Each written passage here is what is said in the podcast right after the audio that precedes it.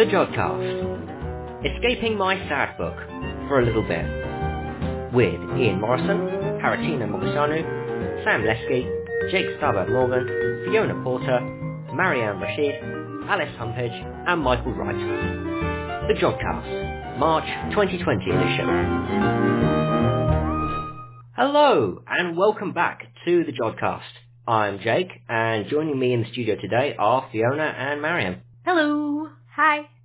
In the show this time, we have Michael Wright interviewing Rebecca Bowler about galaxies in the early universe. And as ever, Ian Morison, Haritina Mogosanu and Sam Leske are going to take a look at what's happening in the March night sky. But first, before all of that, here's Alice with this month's news. Thanks, Jake. In the news this month, telescopes detect the biggest explosion since the Big Bang in the Ophiuchus supercluster. The InSight lander detects one hundred seventy-four Marsquakes, and a second planet is found around our closest star, Proxima Centauri. First, a massive explosion from the Ophiuchus galaxy, three hundred ninety million light-years away, has been detected. This is the biggest eruption in the observable universe since the Big Bang, five times as large as the previous record holder. It was caused by a jet of radio emission shooting from a supermassive black hole. The first signs of the explosion came in two thousand sixteen, when the supercluster was found to have a curved edge. This was possibly the wall of a cavity created by jets of hot gas being expelled from the black hole, but the evidence at the time wasn't enough to confirm what was a very extreme result. Those first observations were made with the Chandra X-ray telescope, but a combination of different telescopes were required to find out more about the strange galaxy. These latest results were made by using the previous Chandra data, archive data from the Giant Meter Wave telescope, as well as new observations with the X M M Newton to confirm the previous observations, and further observations in the radio with the Murchison Wide Field Array. This combination confirmed the previous theory that the cavity caused by a supermassive jet, since the radio data showed the curved wall as bordering an area filled with radio emission, as a result of electrons moving nearly the speed of light. Next, NASA's InSight lander has detected Marsquakes, proving that Mars has significant seismic activity. InSight has detected one hundred seventy-four of these, and multiple of them are magnitudes three or four, large enough to be felt by humans. The InSight landed on the Red Planet on the twenty-sixth of November two thousand eighteen, in the area called Elysium Planitia. Its main goal is to better understand the internal and thermal structure and the composition of Mars. The magnitude three and four quakes were strong enough to allow their origins to be traced back to an area called Kerberos Fossae, about one thousand miles away. This region has faults, volcanic flows and liquid water channels. The seismic activity on Mars is not the same as it is on Earth, since there are no tectonic plates. However, there will be cooling and contraction from the magma beneath the surface. Therefore, the activity is more like what we see away from the tectonic plate boundaries, a bit like in the U K. Detecting seismic events tells us more than whether the interior of Mars is active. It will also tell us about the interior of the planet, based on how the waves propagate, and about the atmosphere, with a detection of the magnetic field on Mars. Finally, a second planet has been found orbiting our closest star, Proxima Centauri. The newly discovered Proxima C is a super-Earth, a planet which is more massive than the Earth but less massive than the ice giants. It was detected by the radial velocity method, where changes in the position of the star are measured to look for the gravitational impact of planets. Even though it's our closest star at four point two light years away, it would still take tens of thousands of years to reach with current rockets. However, the discovery is significant for planet formation models, because it seems to have formed further away from the star than expected for a super-Earth. Thanks for that, Alice. Now, Mike interviews Rebecca Bowler about galaxies in the early universe. Hello, joining me in the studio this week is Doctor Rebecca Bowler. Rebecca, would you like to introduce yourself? Oh, hi there. So my name is Rebecca Bowler, and I am an astrophysicist at the University of Oxford, where I'm studying how galaxies form in the early universe. Okay, so give a brief overview then of what you're doing about galaxy formation. So what we want to know is how galaxies form after the Big Bang. So after the Big Bang, the universe was really in chaos. There was just this kind of soup of particles. But we know today that we have all these really interesting structures. We have galaxies, we have planets, we have us.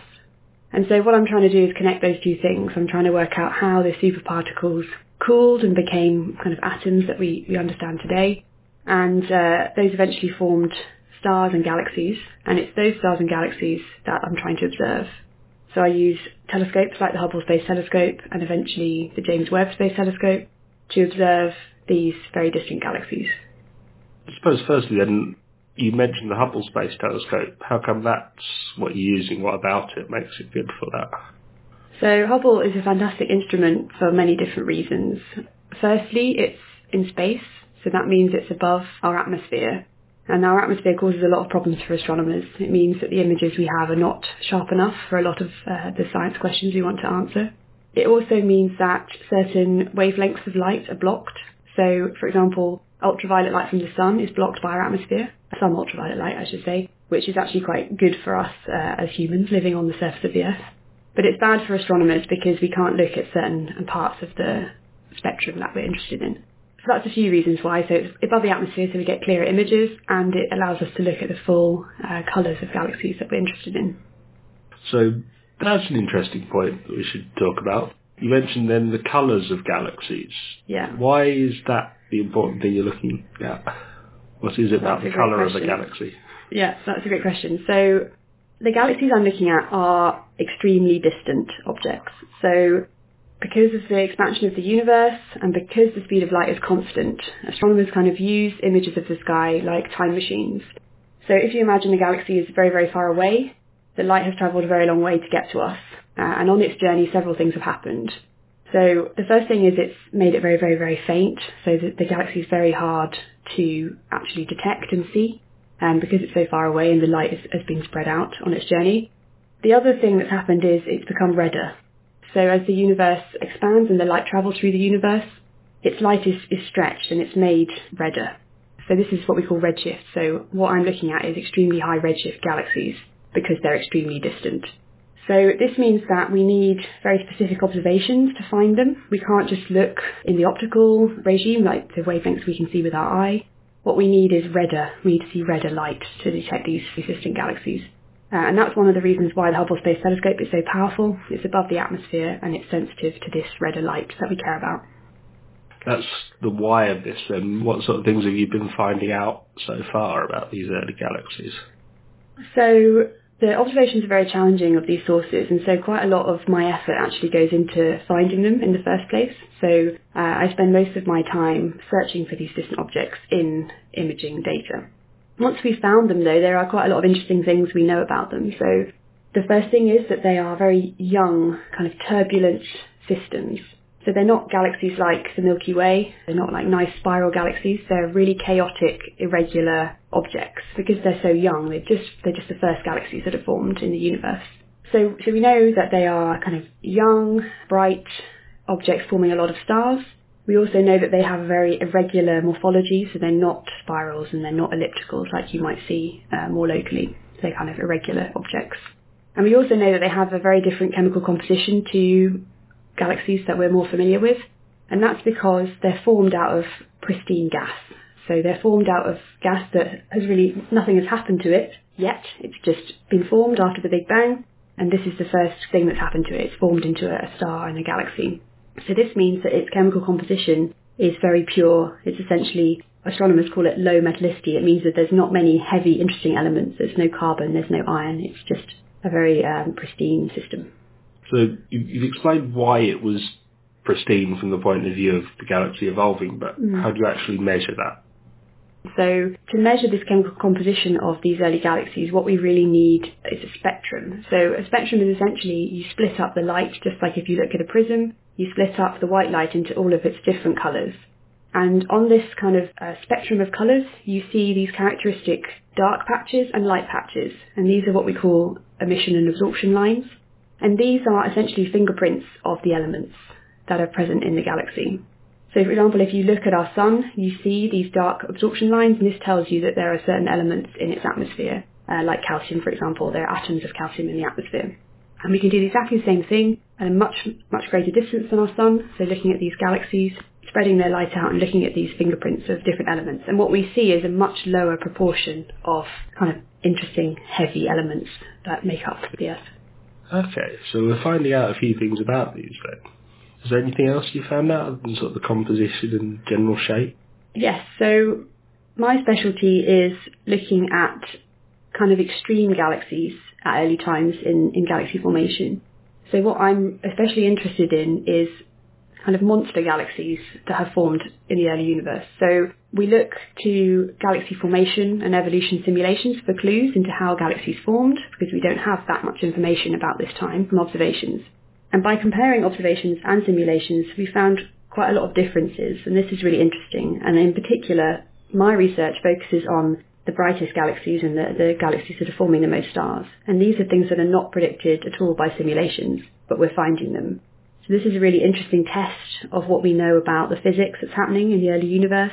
We can directly compare uh, the observations in theory, and we see that there's a discrepancy.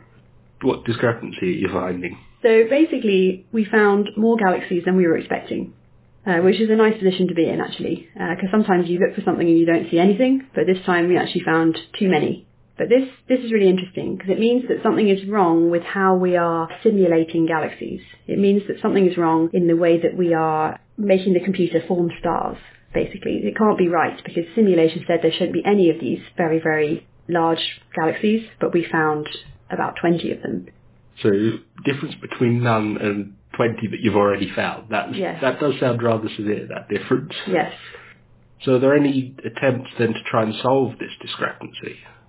So this is something I'm really interested in, and there's several um, interesting possibilities that could be causing this difference between the simulations and the observations.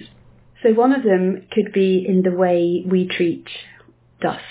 So I'm not talking about dust that you find in your house, I'm talking about cosmic dust. I'm also not talking about the cosmic dust that's in the Northern Lights trilogy that you might have seen on T V. I'm talking about uh, the dust we see in galaxies. So if you look at the Milky Way, you see these dark patches. These are due to kind of dust lanes in the Milky Way. So essentially what dust does is it hides stars. If you're able to see through this dust in the Milky Way, you would see way more stars than you can see just by looking up in the night sky. And we think the same effect could be causing this discrepancy that we find. So essentially we think that the simulations are not putting in the dust quite right. So what that means is they're putting in too much dust and it's hiding these sources. So they are in the simulations, they're just hidden. They're just hidden from view. And if we were to go and rejig the way that this is done in the computer, we could hopefully uh, boost the number of these objects to match what we see in the observations. Is there then sort of other predictions that you could make to try and verify this? Because at the moment, okay, you change the simulations to then match mm. reality, but then could you then go on and predict more things for the simulations to see that you don't just keep changing them and changing them and hoping it works? Yeah, absolutely. So it's incredibly important to test lots of different things in the simulations because they are incredibly complicated and sometimes they produce something about the galaxies perfectly, but they completely do not reproduce some some other property of the galaxy. For example, they might they might give you the right colour, but then the morphology or the shape is completely wrong. So we have to make sure we're testing these in multiple different ways. So what we can do actually is use a new telescope called ALMA, which is Atacama Large Millimeter Array, to look directly for this dust. And that's a really, really powerful technique because then we have two separate measurements that we can then go back to the simulations with. So how come then ALMA is able to observe this dust when your other observations weren't really about that? Yeah, so, the, so the, most of the observations we currently have of these distant galaxies are looking at the light from stars. So we're looking directly at the light from the young stars in these galaxies. What ALMA does is it looks com- in a completely different regime. It's a, it's a radio telescope, effectively. And that means it can look at a completely different frequency range or wavelength range than our current observations. So instead of looking at the starlight, ALMA and other radio telescopes, when pointed at our interesting galaxies, are actually looking at the dust. So they're detecting the emission from this dust, which is, um, well, people say it's warm, but what they actually mean by warm dust is about forty Kelvin. So that is not really that warm. mm. But for astronomers, we say that that's warm. Um, and this warm dust, it radiates, and we're able to pick this up with a radio telescope. Okay, and then so once you pick that dust up, you can compare it with your models, I suppose. Exactly. Yeah, yeah. Exactly. So this brings us on to a point that keeps coming up almost every interview I have. We look at um, something in astronomy in one wavelength or in some, with one telescope, but then suddenly we say, okay, actually, we'll combine that with this one. This time it's, we started with Hubble, combined it with ALMA. Are there any other telescopes that you're going to add to the mix or just throw at it to see if they find things? Our astronomers always want more data. We never have enough data. That's definitely true. Um, of course, all astronomers at the moment are, are waiting on tenterhooks for the James Webb Space Telescope, and that's going to be exceptionally useful for my sort of science. It's actually going to completely revolutionise the study of the first galaxies. And the reason why that's kind of interesting for the galaxies that I'm talking about is because it's kind of in between what we currently have from Hubble and ALMA. So it's giving you infrared wavelengths that are redder than what Hubble can see. And this is going to tell you about the older stars in the galaxy and also a little bit about the dust as well. So it's going to be really powerful at joining these two observations together. So how come it is then so much better? What about it makes it better? So there's several reasons why it's, it's so much better. So I spoke about how we want to go to redder wavelengths when we're looking at these distant galaxies because of the redshifting of the light. James Webb is redder than Hubble, so this enables us to look at, firstly, more distant galaxies, and also the galaxies we currently know. It enables us to look at different uh, types of stars in that galaxy. Uh, it's also just much bigger than Hubble. So Hubble has a mirror that's around two and a half metres in diameter, whereas James Webb is six and a half metres in diameter. So it has a much larger collecting area. Again, we're looking at extremely distant objects. They're very hard to detect. So just having a larger mirror makes a massive difference uh, in this respect. So something that has taken, you know, many days to observe with our current facilities, you can do it in almost minutes, you know, less than an hour with James Webb. So that just makes it incredibly uh, efficient to look at many more of these sources we're interested in. And is there anything in particular you're hoping to find with it? So James Webb is, as I said, it's, it goes redder than Hubble, and it's also got a larger mirror, so those two things are really helpful. But in fact, the most groundbreaking thing about the James Webb Space Telescope is that it's not just an imaging telescope, it's, it's a really, really a spectroscopic machine. So it's going to be doing spectroscopy, so splitting of the light, in the infrared for the first time. So that is, as well as the kind of other things I said, it's the spectroscopy that's going to be the most groundbreaking for many different parts of astronomy. And in particular, in these very distant galaxies, what it's going to enable us to do is to make very good estimates of the chemical composition. So I said we already knew a little bit about this, but that's only from a very limited low signal to noise, a limited wavelength range we've had available to us before from the ground-based telescopes or from Hubble.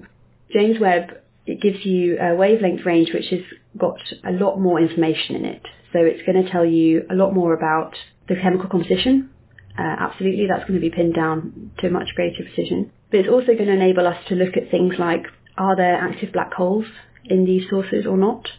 So this has been quite um, an interesting debate in the field recently, actually, whether some of the properties of these sources can be explained if they are like active galactic nuclei, like if they have black holes in, at their centre. And it's not something we can currently constrain, but with James Webb, this, this new wavelength range, we'll be able to look at, essentially you look at the ratio of emission lines, and this tells you whether there's an active black hole there or not. So that's going to be really exciting to see whether our observations can be completely reinterpreted in this different way. But then if there are active black holes in these galaxies, does that then change the way we think about how early galaxies form? Is that something that's not expected? Yes, absolutely. So we know there must be black holes there, but the only observations of active black holes and, and quasars in the early universe have been in very, very luminous, bright objects, so, so objects where the black hole is dominating the whole thing you see. But we know in the kind of normal galaxies that we're detecting, there must be black holes there. We see this locally. We always see a, a supermassive black hole in the centre of the galaxy. So we're really confident that they're, that they're there, but we don't know whether they're going to look the same as they do more locally. So what I mean by that is what we see in low redshift galaxies is that the size of the black hole is coupled to the size of the galaxy, essentially, or the mass of the galaxy. How that relationship was formed is not known, and perhaps when you go to these very distant objects, that hasn't happened. So you could have a massive galaxy with a tiny black hole, and you could have a tiny galaxy with a massive black hole. Uh, and it maybe it takes time, for example, mer- galaxy mergers and so on, for the kind of one-to-one redshift we see at low redshift to form. We don't know. And the other question is, are these active black holes impacting their galaxy? So there's a lot of talk in people studying galaxy formation about how the tiny black hole at the centre of the galaxy impacts the whole object. So, for example, sometimes they produce very strong jets, and these can impact the, the galaxy. We don't know if this is going to be happening in these distant objects, and that's a really interesting question we can probe with James Webb. So that's another one for the future then. Yes, well, Yeah, we, we can make some headway with these questions already with current data. So there are existing observations in the X-ray and in the radio, and typically active black holes give you signatures in the X-ray and the radio. So we're currently looking at the current data available to try and work out if there are active black holes in these sources. But with James Webb, I think it will be easier. Yeah. I suppose that's a good time to wrap up then. Uh, thank you, Rebecca. Thank you very much. Goodbye, back to the studio. Thanks for that, Mike. Now we come to the part of the show where we fit in all those other bits we can't fit in anywhere else. The odds and ends. So, who's going to start us off this time? Shall I? You may as well. Why not then? So, I'm not sure if either of you two are fans of Q I. Oh, very much so. Yeah. So in that case, you may remember, this is going back some time, an episode where the conversation about how many moons the Earth has came up. Ah, yes. yeah, that. Yeah, I do actually. Yeah, there, there was a furore around that. They had to walk it back. yeah. Yeah. It's a very serious subject, yeah. Very serious indeed. So while on this occasion I can't report any more proper moons, the Earth does currently have a mini-moon. But Stephen Fry has still been docked ten points. To clarify, this is a really mini moon. Uh, current estimates put it at being between about one point nine and three point five metres across. So odds of us sending anyone to land on there is, uh, shall we say, minimal. Uh, so for a bit more details about it, it's currently called the very catchy name of twenty twenty C D three and was discovered by Kacper Wierzchoś. Apologies to him. I can't, I'm not sure how to pronounce his name. I really thought you were going to say the friendly ghost for a minute. Sorry, nope. Uh, Kacper Wierzchoś, I think, and Teddy Trine with the Catalina Sky Survey on the fifteenth of February. And they spotted a new magnitude twentieth object. Blimey, that, that is fine. Mm-hmm. So, uh, for those who aren't familiar with the magnitude system, Uh, traditionally, it goes from brightest magnitude stars are first magnitude, and sixth are those that are the faintest ones visible with the naked eye. Uh, though, of course, this was back when light pollution was less of a concern. So some of the sixth magnitude stars probably aren't visible to people in anywhere with much light pollution now. No. So with that in mind, twentieth magnitude is really quite impressively faint. Yeah. What aperture telescopes did they get that with? Ooh, good question. So the Catalina Sky Survey is actually intended to look for meteors and asteroids, and they use three telescopes. Uh, so there is a one point five metre, a sixty-eight centimetre, and a one metre. So they're all pretty small, relatively speaking. Yeah. I mean, granted, I work with radio telescopes, so I might have a slightly warped perspective of what counts as small. No, those those are still classed as small instruments. But yes, they've managed to spot it, regardless of having some quite uh, small telescopes to work with. So that was when it was spotted, but they think it's actually been there for quite a bit longer. Something between a year and three years. It's been there already. And what likely happened was that this was just a little asteroid fragment which got captured by the Earth's gravity. It's orbiting us, but it's not doing it in the sort of nice elliptical orbit the moon's doing. Uh, there are some GIFs showing what the orbit looks like, and it looks a bit like... Imagine someone has been coiling up a cable very, very, very badly into a circle. It's a bit of a mess. So this isn't a stable orbit, and it won't be there forever, so bef- that's why nobody's getting excited and trying to find out with a cool new name for it, you know? Oh, okay, so is it an elliptical orbit with some extra funky modes thrown in? Uh, I'll see if I can find an image for you, and this will go in with the show notes so you yes, can get... Yes, make sure to link to that. We can't have you wondering what on earth this thing is doing. So I found Whoa. a nice helpful plot of what the orbit looks like, and I think you'll back me up when I say it's a mess. Yeah, see, what we're seeing here, gentle listeners, is demonstration of chaos theory. So, as you can see in this diagram, the moon has a lovely stable orbit, or, you know, stable enough for our concerns. Yeah. Well this, well, this is a multi-body problem that we're dealing with here. It is, of course, because this thing is small enough that, as well as being affected by the Earth's gravity, and naturally the sun's, is the main gravitational force, uh, we've also got the moon to worry about. So you can also see in this diagram what looks to be an entry and an exit path to the orbit. So we know it got here sometime within the past three years, and I think we're expecting it to leave within the next year or so. Well, you say leave, it will be ejected. Ejected, yes.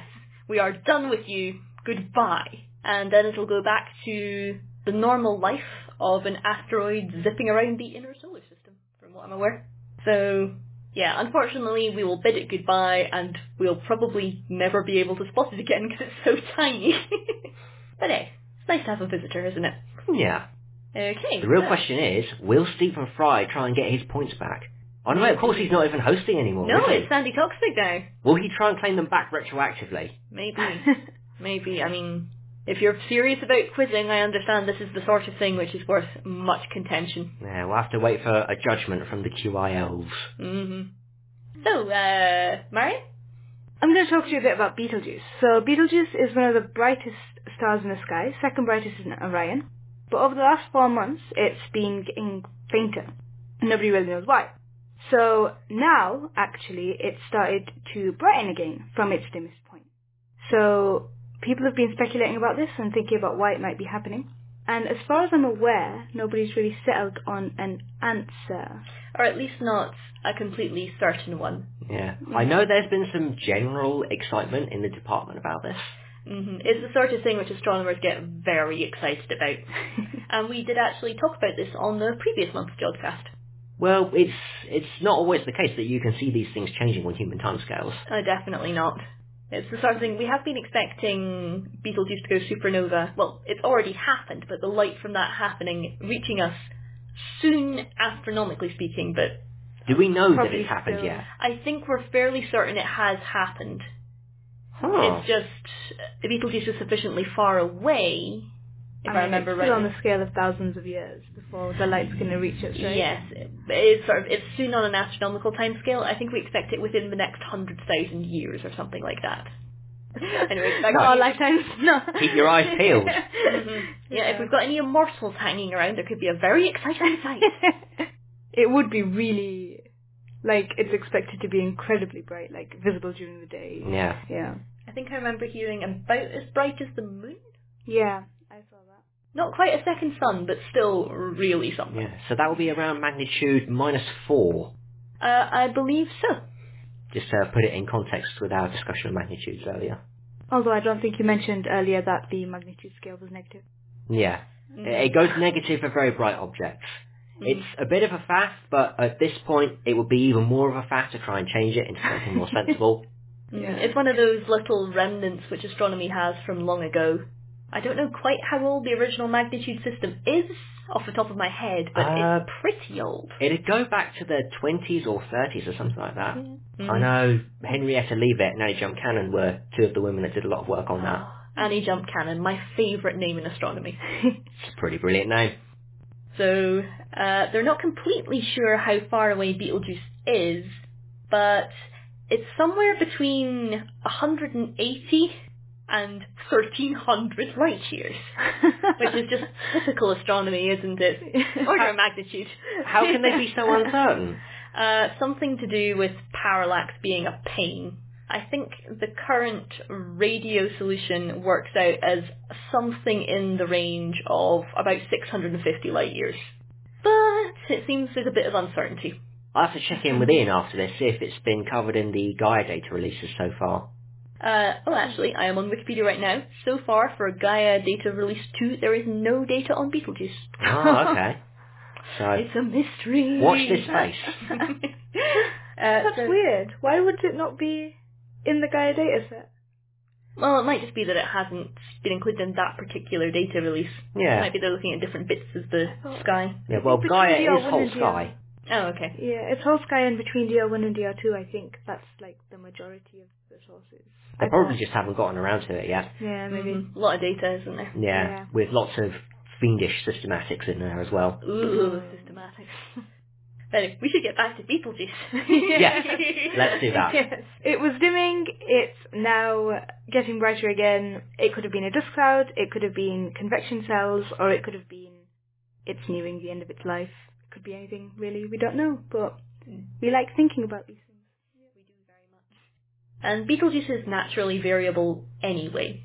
Yeah. And so I think at least one possibility which seems to be favoured by at least a couple in the astronomy community is that it was just coincidentally two separate of these cyclical processes that cause it to dim and brighten. The minima occurred at the same time. But I've also seen the theory that there was just a roaming dust cloud in that neck of the universe, which just got in the way. So it's still a little bit up in the air, but it looks like, currently, it might just be going back to as it was. Although, if you're the sort of person who appreciates regular graphs, and I know I am, uh, there is a lovely Twitter account called BeetleBot, B E T E L, bot, uh, which provides daily updates on what Betelgeuse's current magnitude is. It'll graph its progression since it started doing that dimming in uh, back in December, and it will also give you the most recent projection for what it's going to do next. So the most recent one uh, is showing it continuing to rise, probably back to about where it was originally, although obviously it's not going to be an instantaneous thing. Is this a visual or a radio magnitude? Uh, oh, it's visual. Ah, okay. That brightness uh, is visual, hmm. which I suppose makes sense. Betelgeuse, as far as I know, doesn't have a significant radio output, and while that would be great if it did, because that way we could have the radio isn't going to be affected if it's, say, a cloud of dust passing through, because the radio can go clean through that. Yeah. Whereas uh, your your optical and your infrared are going to be affected by that. So pity about that. But optical at least is one where we can actually very easily understand what we are going to see in the sky as a result. Okay, we head over to me now. I will. Yes. So I've got a couple of items this month. One is quite silly. The other one is extremely serious. Ooh, interesting. So we'll start off with the nice one first. One consequence of becoming a published astronomer is that you end up on various spam mailing lists for predatory journals and conferences. Oh, I've certainly heard other people in the department saying they've gotten sent some interesting things. Yes. And I've had a couple of those interesting things recently, which have tickled me. So I'd like to share them with you now, if I oh, may. Please do, please do. I've got a, a screen cap here on, on my laptop, which is just up to me right. And so I will read some excerpts of this email to you now. Dear Doctor J S Morgan, I'm not yet, but thank you for believing in me. Greetings. You are a pioneer with profound knowledge, and we feel the immense pleasure in inviting you to attend our conference name here as a speaker, which is in bold for some reason, which is going to be held at some point this year, so not identify this too much, to discuss the wonders in this field, and holds the theme of, well, it's a theme. You are an esteemed and remarkable person, well, thank you very much, who can significantly deliver the advancements and innovations in this field, which will ignite the ongoing and upcoming researchers pertaining to astrophysics and space research. So they didn't actually twig what you work as. They've been so vague, I wondered if they were yeah. just sort of going, uh, we'll really hedge our bets here. Yeah. Please note, they say, I'm not going to ignite the discussion, I'm going to ignite the upcoming researchers. So they want me to come up here, they want me to come up here, give a talk to an audience, and then set fire to a bunch of them. I mean, that's not normal conference proceedings. Not the ones I've been to. Maybe I've been, maybe I've been going to the wrong conferences. Mm-hmm. Clearly, these are the conferences where people have a lot more fun and or pain. Yeah, and or arson. Mm-hmm. So yeah, please note I do not endorse setting researchers on fire. It's not a very nice thing to do. Mm-hmm. Even if they're really, really annoying, it's just it's just not worth it. Yeah. It's more hassle than it's worth. Yeah, not to mention that not all of them are necessarily all that flammable. Hmm. So yeah, that was fun. I've, I've got a second one here as well. Oh, there's goody. Yeah. It's, it's from the same person. Oh, boy. Dear Doctor J S Morgan, again, not yet, but I'm getting there. The sad book is coming along. Hope this email finds you in best of health and spirit. With great pride and honour, we would like to invite you as a speaker at the conference name here during date uh, the place. So I can only assume that this has come from uh, a Klingon. It must be a Klingon conference organizer. And, ah, uh, yeah, there's there's one there's one last gem in this one. Okay. They tidied up their accents since the last one, but they give a website to go to. Mm-hmm. And the address they give is Palava International.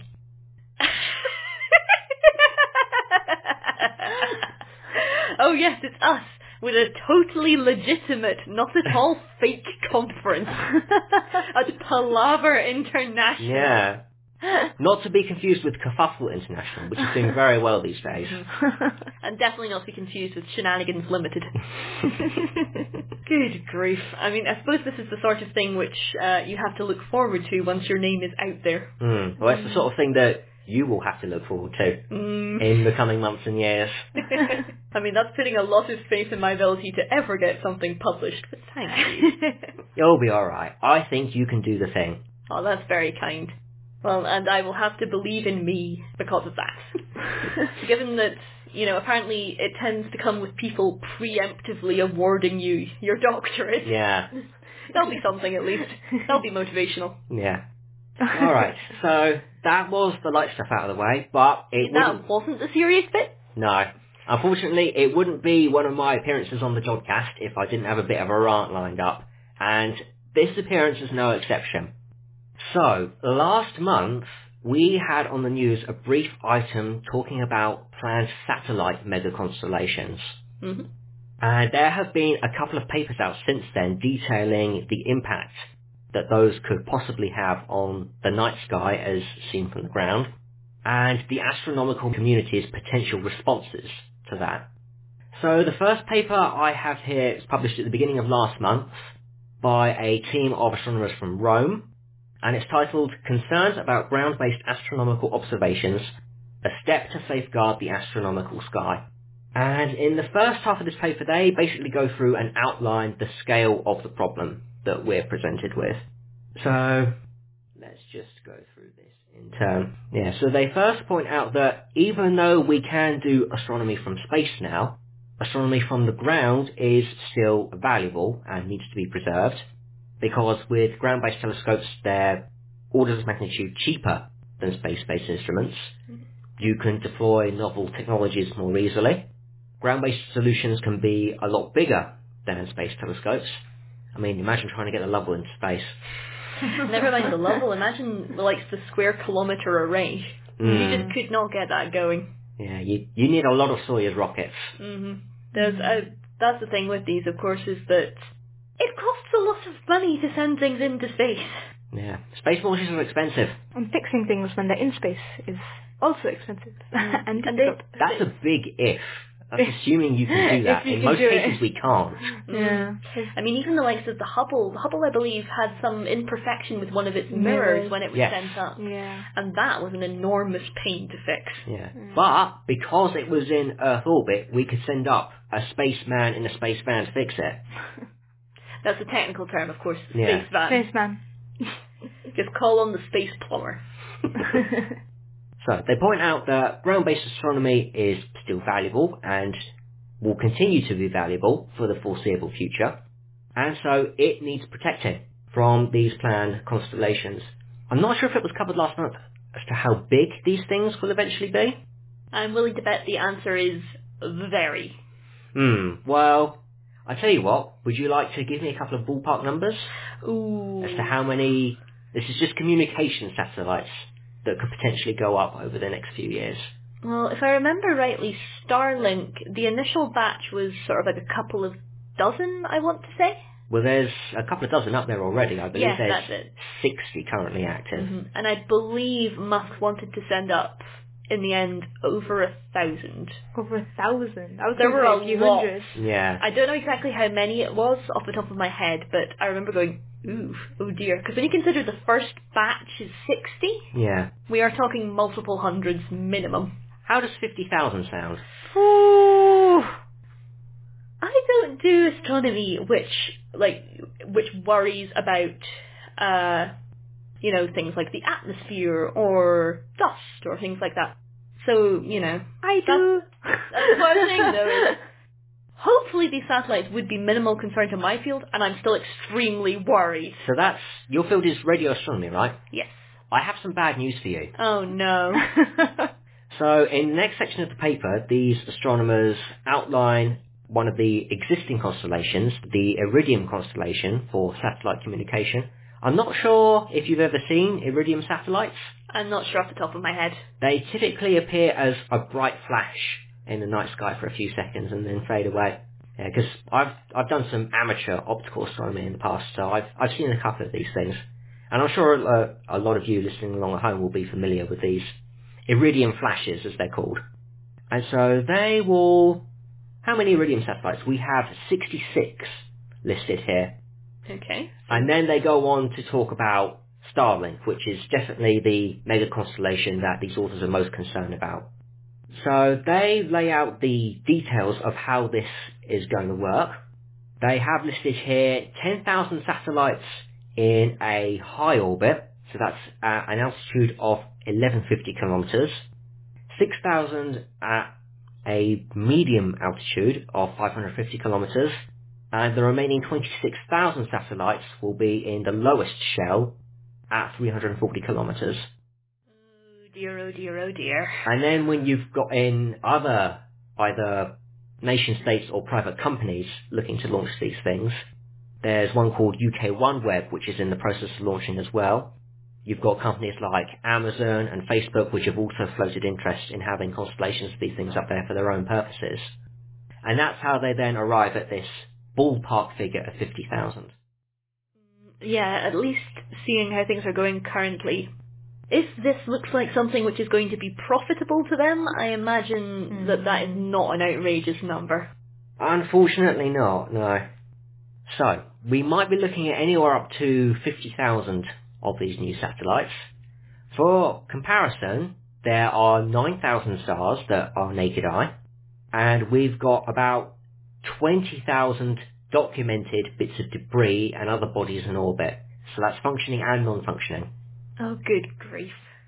And we're looking at anything up to half a million other bits and pieces not catalogued, either because they're too small, they can't be traced properly, they're just flecks of paint and such. Or I suppose they might be transients, like our, our visiting moon. Uh, I don't know. We're restricted to artificial oh, objects see. in this mm. instance. And so one of the big concerns that these authors have is the onset of Kessler syndrome in the Earth's orbit. Have you two heard of that? No. If that's essentially where you end up with just the entire uh, space around Earth just becomes a shell of metal, effectively. There's so much debris and stuff there. Yes. That is the end case scenario that these authors are worried about. I mean, with fifty thousand potential communication satellites, I'm not surprised mm. at all. Yeah. The co- well, the potential for collision with, not necessarily with each other, because they will presumably know where the other satellites are in the rest of these constellations, You'd these hope. active objects. It's these undocumented inactive objects that will pose a threat in this instance. And so what Kessler syndrome describes is if you consider two bits of space debris, they hit each other, both fragment, and create a shower of multiple other bits of debris, which can then go on and interact with other bits of debris up there, and so you then get this cascading effect. Oh dear. Yeah, that that sounds like something we should all be very concerned about. Mm. And so the ultimate concern is that ultimately Earth's orbit will become hazardous for further manned and unmanned launches. Or at least until something is done to clean it up. Which, of course, would be hideously expensive and very difficult. Yes. Mm. We don't actually know how to do it yet. Which is why I'd say a lot of the old space junk is left to its own devices when it's not, say, like a decommissioned satellite deliberately crashed into the ocean or something like that. Yeah, I can see why that's going to be very much of a concern. And you said there was a concern for radio as well, and I'm assuming that means we're expecting some emission which could start futzing up with all the radio studies. Yes, because these satellites have to be able to talk to stations on the ground. So, um, I have some radio bands here that will probably make more sense to you, Fiona, than me. Well, we'll see. Yeah, so we've got the K A and K U bands and the Radio V band. Okay. That are named as communications channels for these satellites. Most of what I'm working with tends to be, well, currently the data I'm working with is for neutral hydrogen emission. which does actually live in a protected band space. Yes. So no one on Earth is allowed to use uh, the same wave band as neutral hydrogen emits at because it's such a valuable astronomical tracer. But that's not the only region of interest for radio astronomy, not by far. Yes, and they actually name a number of current and future radio astronomy missions that could be impacted by this. So Any we've big got, names? We've got the Very Large Array, oh. we've got the S K A, and we've got ALMA. Okay, ah, yeah, those excellent. Are about as big as they get in yes. radio astronomy, and part of their mission, really, is to expand the number of frequencies that we can observe at. Because naturally, we open up those new frequencies, we might be able to see new things. But it's going to be a bit tricky to do that if there's satellites uh, throwing out interference and just confusing the whole yeah, lot. Potentially contaminating more of the radio sky. Yep. Because when this happens in the optical, it's usually pretty obvious, I think. I think we've all probably seen uh, like an image from an optical observation with the trail of one of the uh, Starlink satellites plowing clean through it. Yeah, so it looks like a little bright line. Yeah, I have encountered satellite trails mm-hmm. in my work before. Aye, and to a certain extent, given we've got satellites in orbit, they're unavoidable. The main issue with Starlink, I think, is going to be just the sheer scale of it. Yeah. Because currently you can plan your observations around them to a certain extent. Yeah. You know roughly where things are going to be and when. Yeah. So you can go, okay, well, this chunk of data is going to be useless. Or yeah. we'll need a lot of cleaning. Yeah. Whereas if you've got a very long train of satellites, that just means the amount of time you're not going to be able to do anything multiplies drastically. Yeah. When it comes to the radio... It gets though, better. Oh, boy. Oh. Starlink satellites are planned to be on autonomous orbits, so you can't predict where they're going to go in advance. Oh, great, great, great, great. So, mm, this sounds like it's going to be very much not appreciated by more or less of all of astronomy. Well, for professional astronomy itself, the picture is maybe not as bad as I had first feared, because there's been another paper... Mm-hmm. published today on the archive, which has been accepted for publication in, it is an A and A, Astronomy and Astrophysics. So we've got a pair of German astronomers associated with the European Southern Observatory who have run the numbers for this. Okay. They are, are assuming a communication satellite population of twenty-six thousand. Okay, so about half of our predicted. Yes, but still an appreciably big number. Definitely. Spaced at their various shells in Earth's orbit, and they'll be looking at how they're spaced, at what time of night that they're going to be visible, how they will emit in visual and infrared, and they try to estimate the percentages of exposures that might be damaged for various observing modes from the effects of these mega constellations. And in a lot of cases, the numbers are actually pretty small. Yeah. So if you're doing just basic optical imaging with a small to medium telescope, as long as you're at night, well, past astronomical twilight, I should say, when the sun is more than eighteen degrees below the horizon, you're probably going to be okay. The number of exposures that will be lost will be pretty negligible. Do you have something like a percentage or anything like that? Uh, well, they quote zero percent here. Oh, okay. It's so small as to be minimal. Fair enough then. Which, uh, what, what observing band is that? Because I imagine the radio frequency, it doesn't matter if it's... Yes. So these authors only look at optical and infrared observing. Okay. They say that there's going to be a separate analysis for radio published yeah. in a subsequent paper. Well, radio doesn't work quite the same. I don't know about infrared, but optical, you know, if there's a trail passing through, you can see it. Yeah. yeah. Radio, you're just going to get a big blob of interference. Yeah, it'll be a spike of R F I. Yeah, exactly. Yeah. So spectroscopic observations, well, long and short slit from the ground, might be, they stand to be a bit more affected. Maybe one percent of exposures being lost. Okay. But where this is really going to hurt optical astronomy from the ground is in wide field imaging, these wide surveys. Oh, I can bet. Things like the Large Synoptic Survey Telescope, recently rechristened as the Vera Rubin Space Telescope, mm-hmm. which is currently under construction in Chile. It's set to be able to image the entirety of the night sky every three days with very wide exposures. And we're looking at losses of anything up to fifty percent for that. Oh. Mm. I mean, it's unsurprising given that method of observing. If you're ending up having to do long exposures of large areas, then naturally anything yeah. that's moving through those is going to contaminate, and the more things that move through while that observation is happening, the worse it's going to get. Yes. So the take-home message from this is really that narrow, focused observations will probably only have a minimal impact on them, but those are being increasingly guided by these all-sky surveys, mm. which will still be important from the ground. I mean, not only for guiding our telescopes, but also for spotting near-Earth objects, mm. like mm. our recent visitor. Yeah, exactly. And there are certainly a lot of fields which do rely on these wide-field observations to get them started.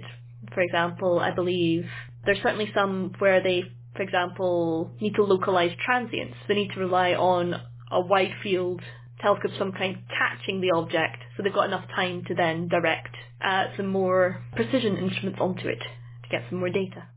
Nothing so like we don't have any real solutions at this point, but we do have a better idea of the nature of the problem that we are faced with. Which is good in itself. It's not good that it's something we have to figure out how to deal with, but it is, it's good to know what we're up against. Yeah.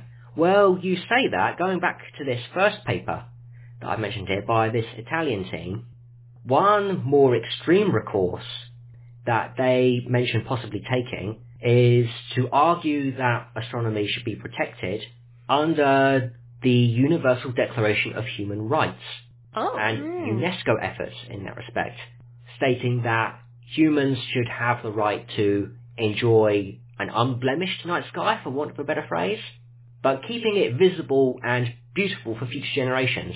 I mean, I could yeah. definitely see the mm. argument there. I mean, if anything counts as a World Heritage Site, it's the sky. Yeah. yeah.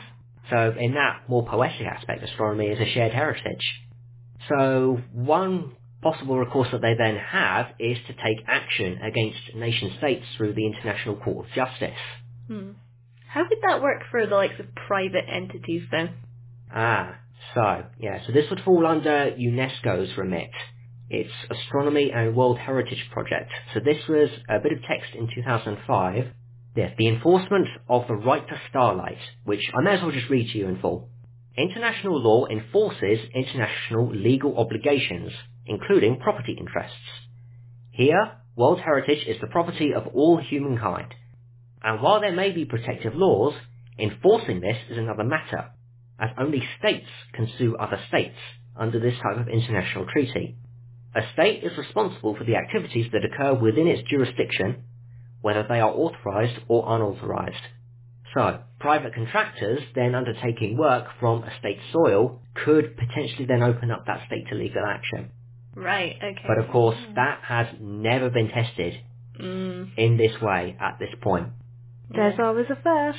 And I mean, if you had to pick something to use in protection of something like this, I mean, you don't really get any bigger than the sky. yeah, I guess, I guess it harks back to one of the previous odds and ends that I did, with regards to exploitation of mineral resources on the moon. Ah, I believe I was also uh, there for that one. Yeah, because that's another area where, well, not even international law applies. It goes beyond international law. It's, it's another body.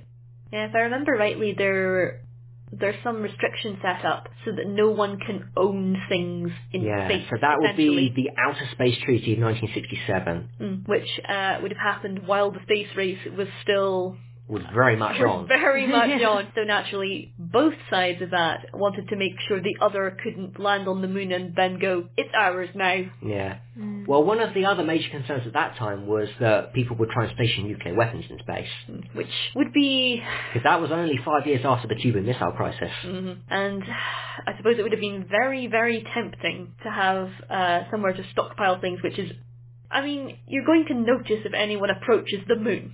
yeah. Mm. So it would be quite interesting if they come up with a similar sort of thing for the sky, in that no corporation, no government can affect it that strongly. Yeah. But I don't know quite or how you enforce it. Without taking reasonable mitigating action. Because mm. yeah. that has been one of the concerns, whether or not there has been enough of that mitigating action, particularly mm. in the case of uh, Starlink, which, I, again, I believe you've discussed previously, Jake. In that when they were when the first batch were launched, there was there were no measures taken to try and reduce how reflective they were. No. Mm. Which I think they've since been they've trialled out painting some of them darker. Yes. So there is a dark sat up there. currently. I'm not privy as to how results from that have gone, whether the reflecting has worked, but then that would presumably make it brighter in the infrared, if it's then absorbing light that falls on it. You would expect, yep. Yeah. It's one of those ones where I don't think there really is that easy a solution. Yeah, there's certainly no easy solution to this. But this team is certainly seems to be of the opinion that this thing shouldn't just be stopped, that it has to be made to be stopped. Well, I think a lot of us in astronomy would be very much in favour of that. Not to be all, technology is bad, fire is scary, Thomas Edison was a witch. But with some kinds of technology, you do have to be be careful that you're not messing things up long term, and this does sound like it's one which very mm. much could. That is the concern. One thing that we haven't talked about so far is what happens to these satellites after they've reached the end of their usable life. Well, as I mentioned previously, the aim for some satellites that are coming near the end of their life is to just crash them into the ocean yeah. somewhere. If they can be deorbited sensibly, then that should take care of itself. Mm-hmm. It's just, if these are already going to be wandering around sort of semi-autonomously in an already crowded environment, then trying to coordinate that could be very difficult. Not to mention what happens, I was thinking, if they somehow manage to lose contact with each other. Yeah. Like, let's say the scenario happens where we get hit by a solar flare. Yeah. Which, depending on how the magnetic field is doing, would have different impacts. If the magnetic field is still up Uh, and strong and all that, then we were mostly worrying about the furthest satellites out. They could potentially get knocked out. If the magnetic field is in some flux, then the effects were going to come in a lot closer to Earth orbit. I did a bit of study a while ago about uh, what would happen to the Earth during a magnetic field reversal, because the Earth's magnetic field does periodically reverse, and again, we're about due one, but it's due as in probably sometime within the next couple of thousand of years. And the main conclusion I came to was that the impacts on people, humans existing, would be minimal. The impacts on electronics would be bad. It's something where if you are prepared for it, you can work around it to an extent. But last time we were hit by a major flare, that I recall, was sometime, I believe, in the eighteen hundreds, one got one hit in Canada. Uh, that, I think that was the nineties. Wasn't this particular... The nineteen nineties. I no. don't... No, no, no, not this one, definitely, because one of the things which they observed was to do with telegrams, unless oh, okay. those are still running in Canada in the nineties. So I think that was maybe the most recent one, but there was a previous one sometime in the mid-eighteen hundreds. Uh, And one of the things they spotted was that uh, they could send telegrams without any electricity connected up. And nice. that, well, you say that, but the, the control boards were randomly shocking uh, the people who were working there. Again, without any power attached to them, just from the interaction with all the solar particles yeah. and the cosmic rays and the like. That's an occupational hazard. So that was, as I said, sometime in the eighteen hundreds, when mm. the world was considerably less reliant on electronics than it was. Nowadays, that would be something, and it would affect things most strongly the further up in the atmosphere they are, because the Earth's atmosphere is something of a protective layer when it comes to cosmic ray flux. Yeah. Magnetic field is the primary defense, but the atmosphere does a lot for it. So if that's the case, if we got magnetic field is fluctuating a bit closer to the Earth, we get hit by a good-sized solar flare, that is going to play merry havoc with satellites. And if we've got all these autonomous ones wandering around, which are all talking to each other uh, until they sense. suddenly aren't, yeah. that could be messy. Yeah. Again, it's not something which would probably be especially dangerous for people on Earth, unless you're very, very unlucky. It's very much something which should be considered, because we can't control what the sun is doing. No. And it could absolutely do that. It's not likely to, but it very much may yeah. happen.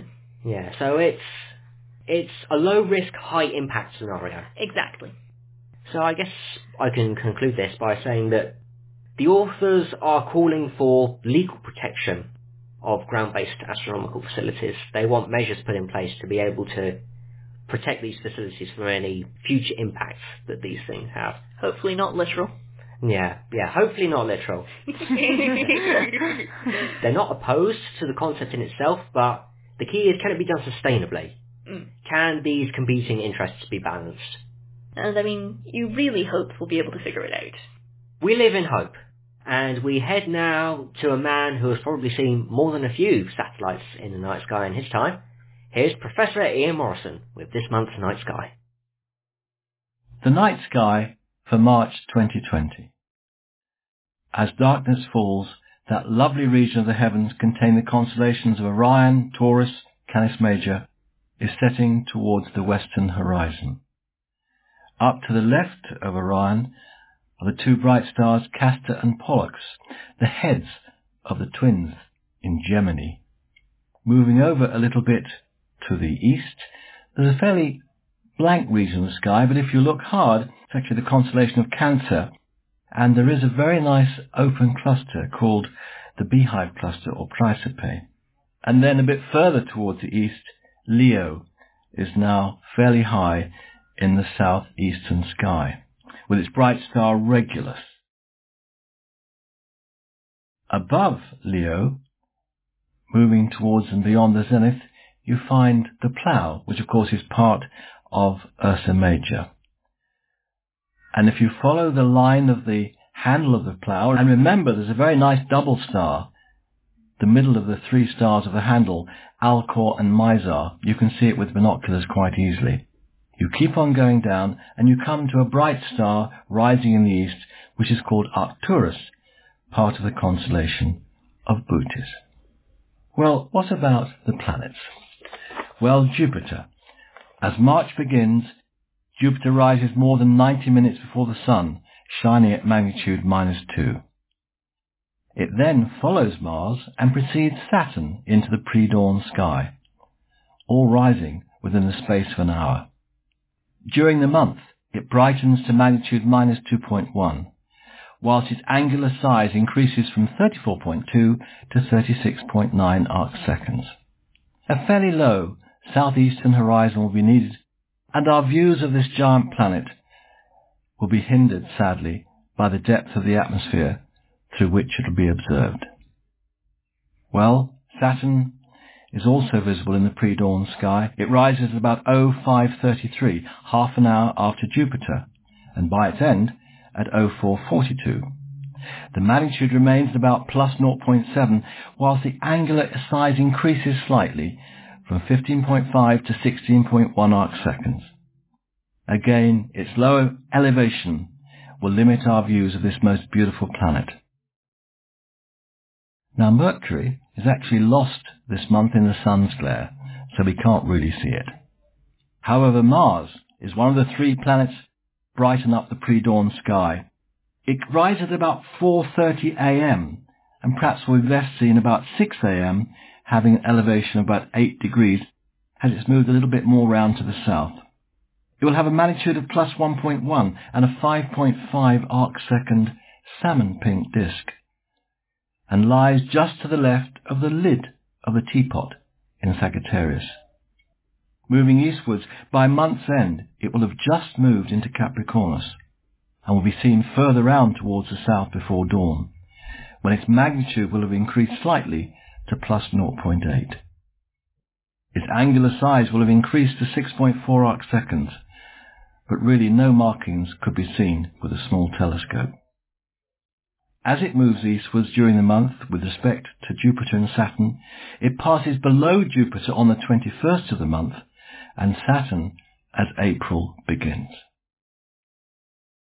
Venus is now dominating the southwestern twilight sky and appears higher each night until the twenty-fourth, when it reaches greatest elongation east from the Sun, and will then have an elevation at sunset of about forty degrees, about the highest elevation it can ever achieve. It is a wonderful sight in the sky after sunset at the present time. During the month, its angular size increases from eighteen point eight to twenty-five point two arcseconds, but at the same time, its phase, which is the percentage of the disk illuminated, decreases from sixty-three percent to forty-eight percent. And so the brightness only increases slightly, from about minus four point three to minus four point five magnitudes. That's actually about as bright as it ever gets. It really is a lovely thing to see in the evening sky. Well, what about the highlights?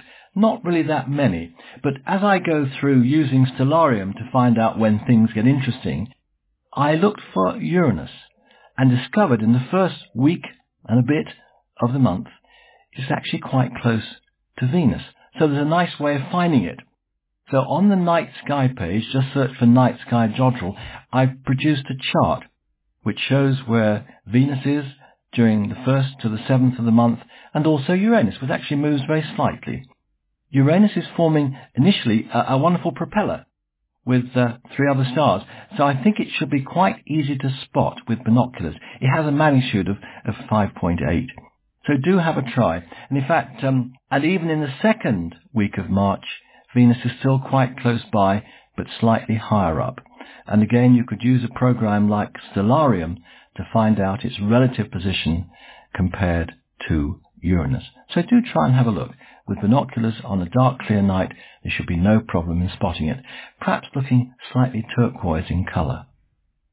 On March the eighth, in the late evening, the near full moon lies just below Leo. On the eighteenth of the month, before dawn, there are three planets and a waning crescent moon visible. So if it's clear before dawn on the eighteenth, looking towards the southeast, one should see a waning crescent moon down to the right of Mars, Jupiter and Saturn. That should be very nice. On the nights of March the twenty-eighth and twenty-ninth in the early evening, Venus and a thin crescent moon will be seen close to the Hyades and Pleiades cluster. So, on the twenty-eighth, Venus will be seen to the upper right of a very thin crescent moon, with both lying below the Hyades and Pleiades clusters. On the following night, the crescent moon, somewhat larger now, will lie to the upper right of the Hyades cluster. That should make a very nice photo. Either of those nights, I'm certainly going to try and have a go. On March the thirty-first, before dawn, there's a nice grouping of Saturn, Jupiter and Mars. So again, if it's clear, do try and have a look. I usually mention something on the moon's surface. I, I once, a long time ago, did my PhD on the moon. It's quite hard getting there every day, but uh, I do like observing and imaging the moon. So best seen around third quarter is that rather lovely region of the moon's surface at the northern end of Oceanus Procellarum. Best seen close to third quarter, Mons Piton is an isolated lunar mountain located in the eastern part of Mare Imbrium, southeast of the crater Plato and west of the crater Cassini. Mons Piton has a diameter of twenty-five kilometers and a height of two point three kilometers. Its height was initially determined by the length of the shadow it casts. Now Cassini is a fifty-seven kilometer wide crater which has been flooded with lava. The floor has been impacted many times and holds within its borders two significant craters, Cassini A and Cassini B. Finally, north of Mons Piton can be seen a rift through the Alpine Mountains. Around one hundred sixty-six kilometers long, it has a very thin rill along its centre. It's very hard to see, and I've never seen it, but I have been able to image it, and the image which shows it is in the lunar section of the night sky page under the section eight-day moon, which is the best image of the moon I've ever managed to take.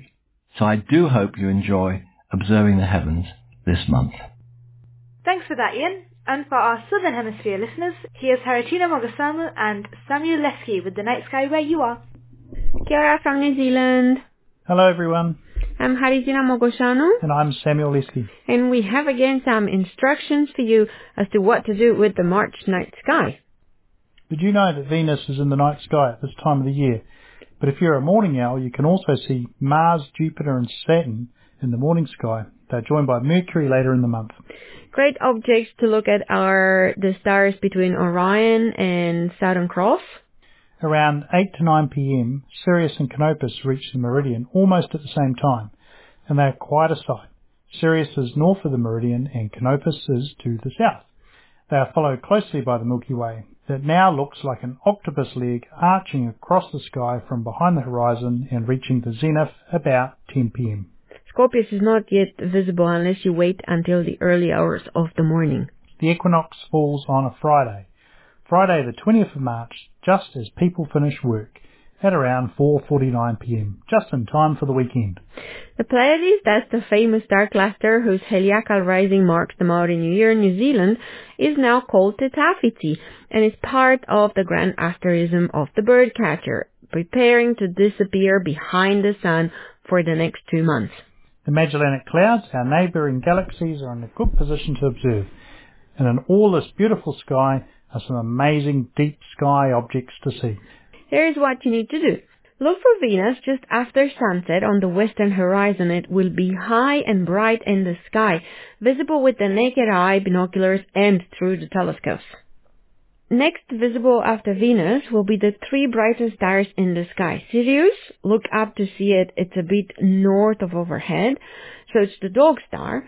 And then look for Canopus, a bit south of overhead, and that's what we call here the cat star. Then turn south, there you will see Alpha Centauri, the third brightest star in the sky.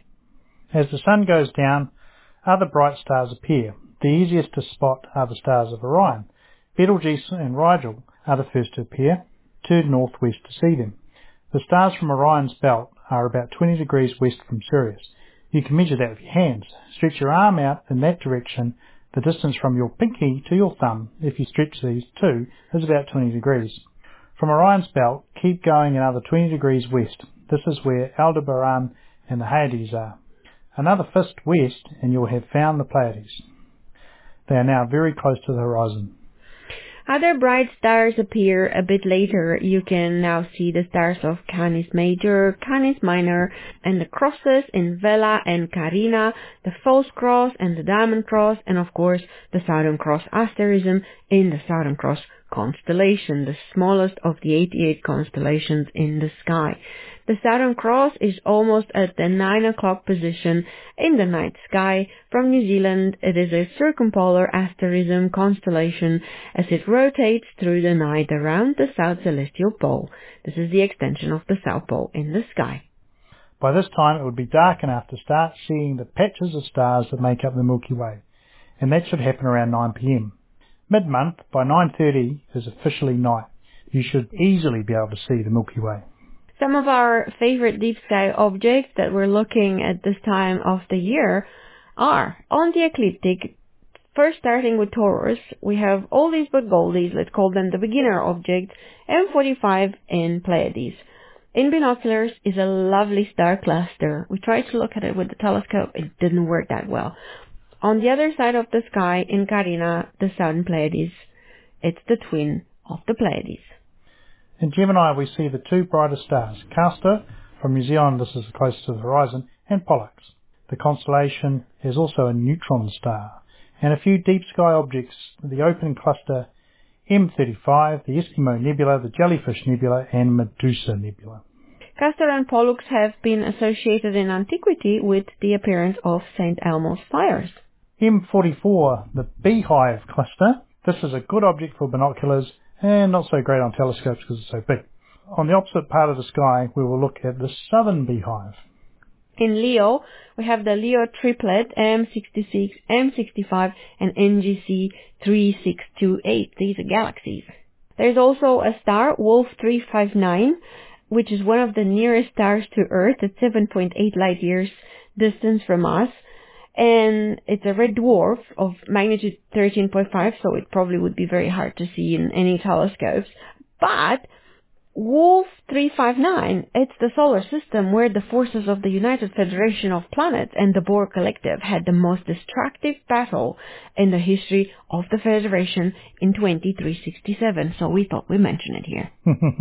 Other Messier objects in Leo are M ninety-five, M ninety-six, and M one oh five. Fabulous galaxies to look at.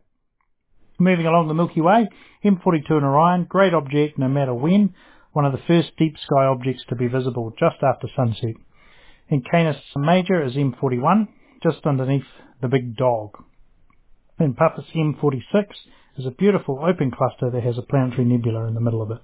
And M sixty-eight, a beautiful globular cluster in Hydra. And then all the beautiful objects of Vela and Carina and Centaurus and everything else on the celestial region. So we've been doing a lot of observing in March, and we have quite a long list, but here are some of the objects that we looked at, especially the ones in, in the last couple of weeks. We observed Omega Centauri, the largest globular cluster in the night sky in Centaurus. Also, N G C four nine seven six, an elliptical galaxy, just below in Lupus, we looked at a planetary nebula, the tiny little I C four four zero six, and we had a big telescope for that one. Then we saw N G C five four six zero, a, an open cluster in Centaurus, and then N G C five two eight six, a globular cluster also in Centaurus. It's quite a big one, that one. The beautiful N G C three nine one eight, the blue planetary nebula. That's and then, gorgeous. It is gorgeous. It's a lovely colour to really see that blue. And then in Carina, N G C three five three two, an open cluster, and of course the jewel box cluster, N G C four seven five five, just outside of the Southern Cross. And then we've got the gem cluster, N G C three two nine three, which is a lovely open cluster not far from Eta Carina Nebula. And of course we've got Eta Carina Nebula. Uh, we have Alpha Centauri, the beautiful double star, and one of our closest neighbours, of course. And then we've got N G C three one one four, a lovely open cluster in Carina, N G C two eight six seven, a tiny little planetary nebula in Carina, N G C four eight three three, a pretty dim but very large globular cluster in Musca. We have another tiny little planetary nebula in Carina called Ray sixteen dash forty-one. You'll really have to work hard to find that one. And N G C four three seven two is a, the other globular cluster in Musca, which is quite a bit harder to see. It has a very low surface brightness. N G C two oh one nine is a globular cluster in Mensa. And another one, N G C two one zero zero, is a globular cluster in Dorado.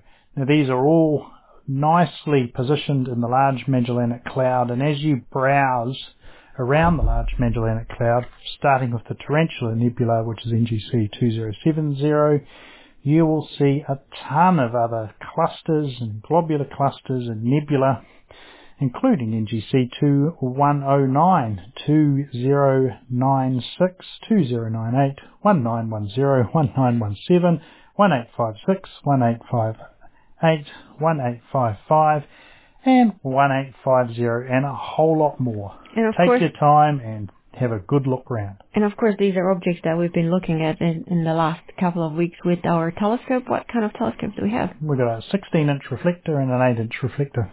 So you can see all these in such telescopes? Easily. Especially, well, you really need the sixteen inch for a lot of the ones that we've mentioned today. But it was quite a lot of fun. It was, yeah. So we hope you have a clear sky for March, and from here from New Zealand, Sam Leske and Haritina Mogosanu wish you all the best and clear, clear sky.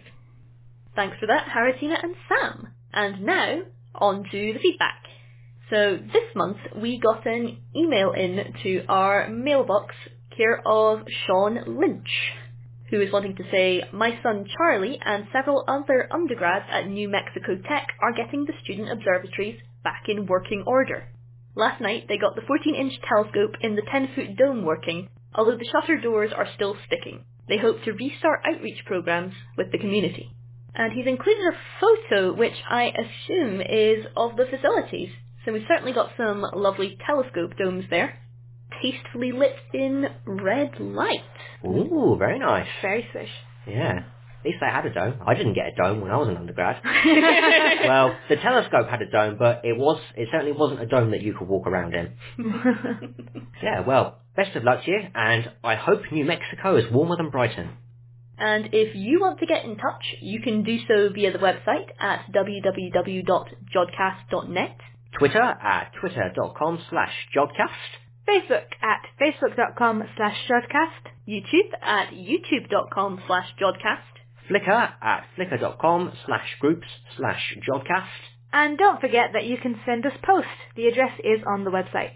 Thanks to Rebecca Bowler for the interview. Your editors this month were Lizzie Lee, Joe Winnicki, Haritina Mogosanu, Michael Wright, and Tom Scragg. And the producer was Michael Wright. Until next time, Jod on!